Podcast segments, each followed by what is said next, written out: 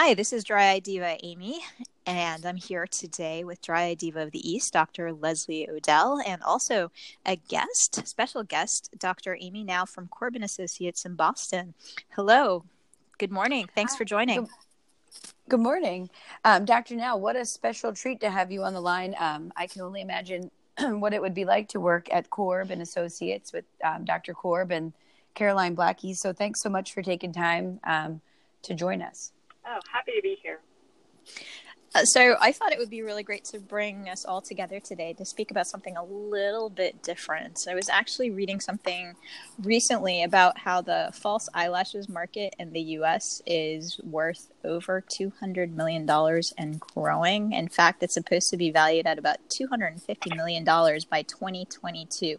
That's kind of terrifying from the dry diva perspective because that means there are a lot of women out there that are using false eyelashes. So, for the dry diva context, obviously, this is something I thought we could discuss because using false eyelashes can definitely impact our eye health. So, I'd like to start off with Leslie. Uh, again, Leslie's an optometrist uh, in Pennsylvania, and she sees she sees a lot of dry patients. So, I would love to hear from you, Leslie. What happens to the eyelids when somebody uses false eyelashes? And we can also say eyelash extensions because both of them use glue to adhere onto the lids or the lashes. So could you explain in say human speak what happens to our eyes when when we use these? Well first going back to what you said about this um, big business and all the money that's going into false eyelashes uh, it, it's definitely apparent because I am not in a metropolitan like the both of you. Um, I'm in kind of a rural setting in Pennsylvania, outside of you know Philadelphia area, and we have in the town I live in we have no Target, but we have two lash bars. so it goes to show where women are spending their money, and even like this small community, it, it, it's surprising to me. Um, but there's a lot of things that I think about when I think about false eyelashes. So first, just like you mentioned, the glue, whether it's individually placed or the strip type eyelashes, glue is what's adhering them to the to the lash and the lid margin. And a lot of times those glues have chemicals. Um, the biggest one is formaldehyde, and we know um, from research now that formaldehyde is extremely toxic to the ocular surface and the meibomian gland. Um, so we we really want to educate women to the right type of glue. Um, and then the other thing that happens is when these are affixed to the adhere to the lid and lash, they're kind of instructed not to put too much water there, and really hygiene kind of becomes something that is ignored for fear of losing the lash. And so blepharitis um, is a big, big part of what I see in these patients. So usually, kind of at the base of where the lash is adhered, um, the false eyelash that is, I'll see this nice crusty blepharitis. Um, and so and wait, really wait, hard. crusty meaning sort of like when you wake up from a deep sleep in the morning and you have crusty eyes. You're saying that yeah. with these fake eyelashes, there's yeah. an extra crust forming around them because can't women leave on the false eyelashes for weeks at a time in some cases?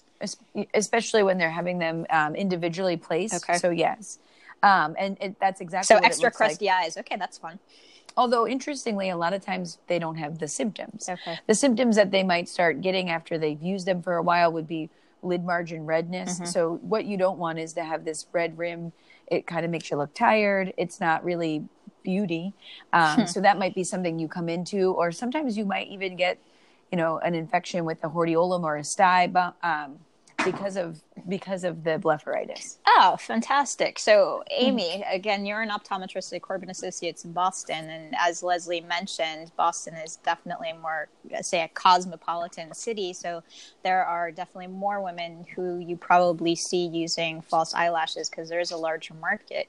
So, a question for you: because there are these complications with the the eyelids or potential complications for using false eyelashes in some cases, I would think that the the chemicals that Leslie was just describing could also say suffocate the. I like to say the pores in your eyelids or the openings to the glands. So in some cases, it would almost be like when we clog our skin, we get pimples. So the sebaceous glands in our eyelids or the pores of our eyelids can get all clogged up and gross. So, like someone would want to pop a pimple, I guess people would kind of want to pop the pimples in their eyelids. So, could you kind of explain to us what you do or would recommend for patients who do wear these eyelashes and how they can, say, resuscitate, rejuvenate, or pop the pimples in their eyelids?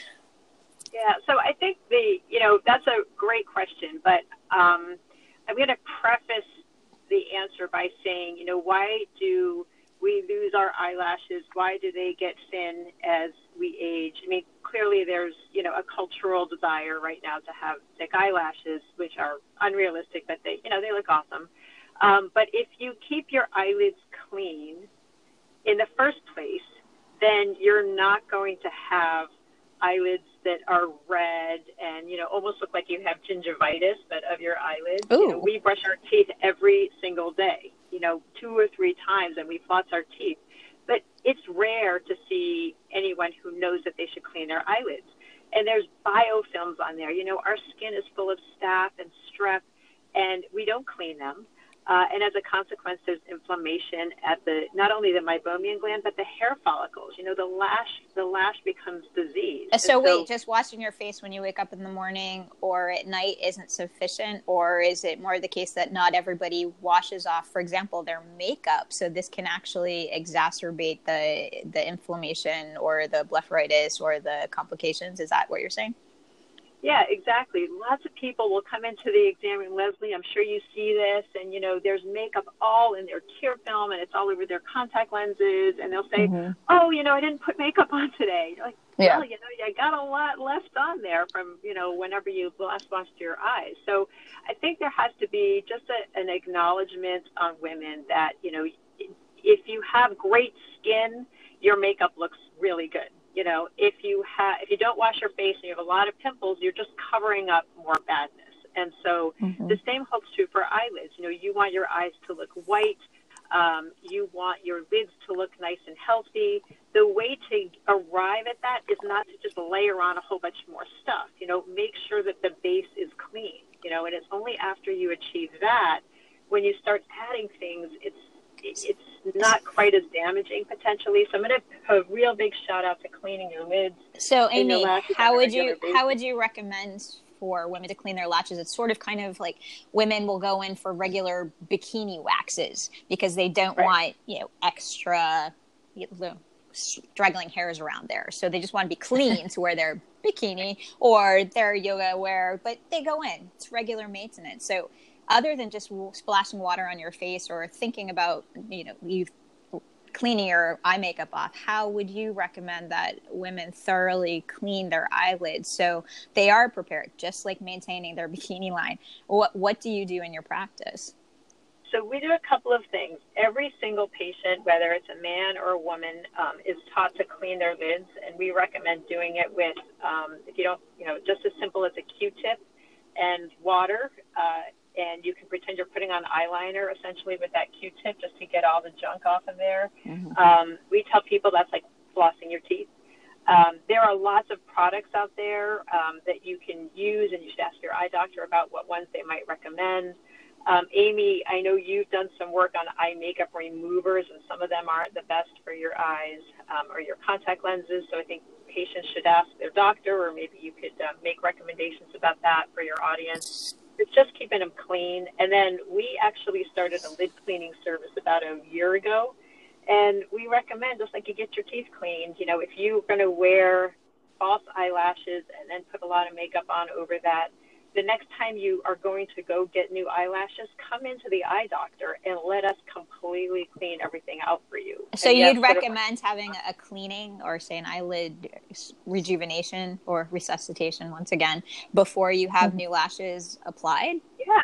Okay. Yeah, why wouldn't you? You know, I mean, if you're going to leave them on for weeks at a time and you can't clean your makeup off adequately, it, it's Leslie. I'm sure you know. You see, it's just all kinds of biofilms stuff you can't get off by yourself. Just mm-hmm. like the dentist can get the tartar off your teeth better than yep. you can, we have a microscope. You know, we can really kind of do a good job. So, do you think both of you? Do you think this is a, a trend that basically eye care specialists should sort of embrace because again the market for false eyelashes is really growing so how can you get the word out to your patients and also to women who wear false eyelashes about the the importance in coming in for cleaning because amy as you put it you have your dentist appointment every six months for the the scrape scrape of the the plaque on your teeth or anti-gingivitis treatments uh, what what would you recommend to your colleagues out there to get the word about out about the importance of this growing trend for false eyelashes and also the growing need for the eyelid maintenance?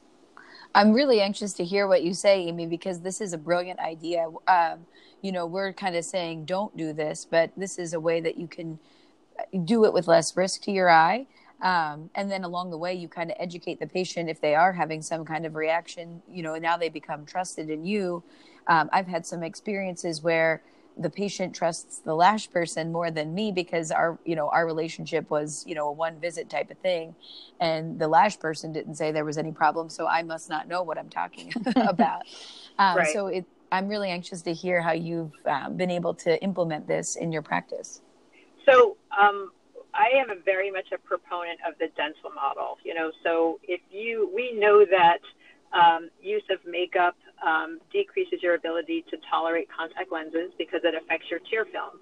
And you know, makeup's fun and it's good, and there's no reason why you shouldn't be able to wear it and feel pretty. I think that's really important.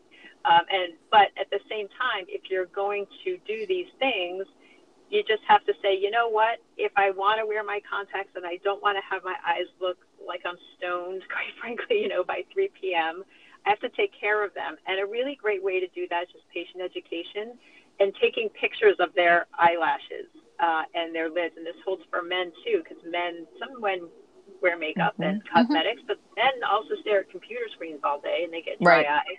Is to show them a picture. You know, this is what your eye looks like, and that's so powerful. You know, um, just to see what's really on there, and you can show people the inflammation. Um, and a lot of times, Leslie, you've seen this too, and Amy, I know you've heard about the Demodex mites that are in lids. There's a lot of that, you know, and you do not want little mites living in your eyelashes. Hmm. Well, we don't want eyelid pimples and we don't want bugs having sex on our lashes. So, you know, right. right. best to go to your, your eye doctor and get those lids cleaned. right. And so, has the reception of this to your patients? I mean, they've been pretty, once you show the picture, I mean, I do think that you're right. A picture is worth a thousand words. Even just seeing your lash magnified is usually enough to frighten somebody. But um, you feel like your patients are kind of getting that whole idea of the dental model and it's been an easy education it's not been that easy they they um, if they're not having an acute problem they usually kind of blow it off um, but mm-hmm. i have noticed so i've been telling people this um, for the last four years and i would say the first year eh, you know they don't really pay attention and then it's that kind of second and third year, and especially people who are not able to wear their contact lenses as much as they used to, they really start to pay attention. Like, gosh, you know, I didn't do that when you told me to, and I'm like, yeah, yeah. well, let's let's try this intervention. And you know, 95% of the time, they really, that, God, that feels really good.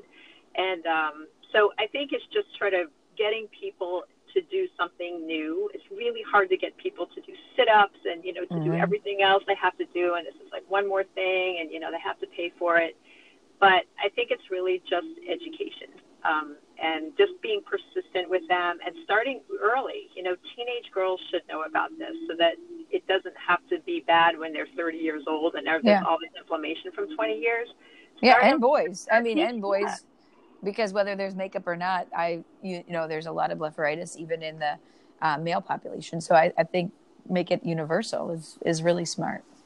Yeah, so start early and just and just be persistent. You know, um, the end game is always the same with this stuff, and invariably people suffer for it. I just my my real passion is to try to just change people's habits and I think we can prevent a lot of dry eye from starting just by having people clean their lids the right way. Sounds perfect. Well, again, I think this is really imp- important for all of us to be on the same page and understand the education needed, the education potential, and also how to really start the conversations with your patients and with each other about what our daily beauty and hygiene practices are and how we can impact and improve our eye health. So, thank you very much for joining. And I look forward to speaking with both of you mm-hmm. again soon. Yeah, thanks so much. Thank you, Amy. Bye, Leslie.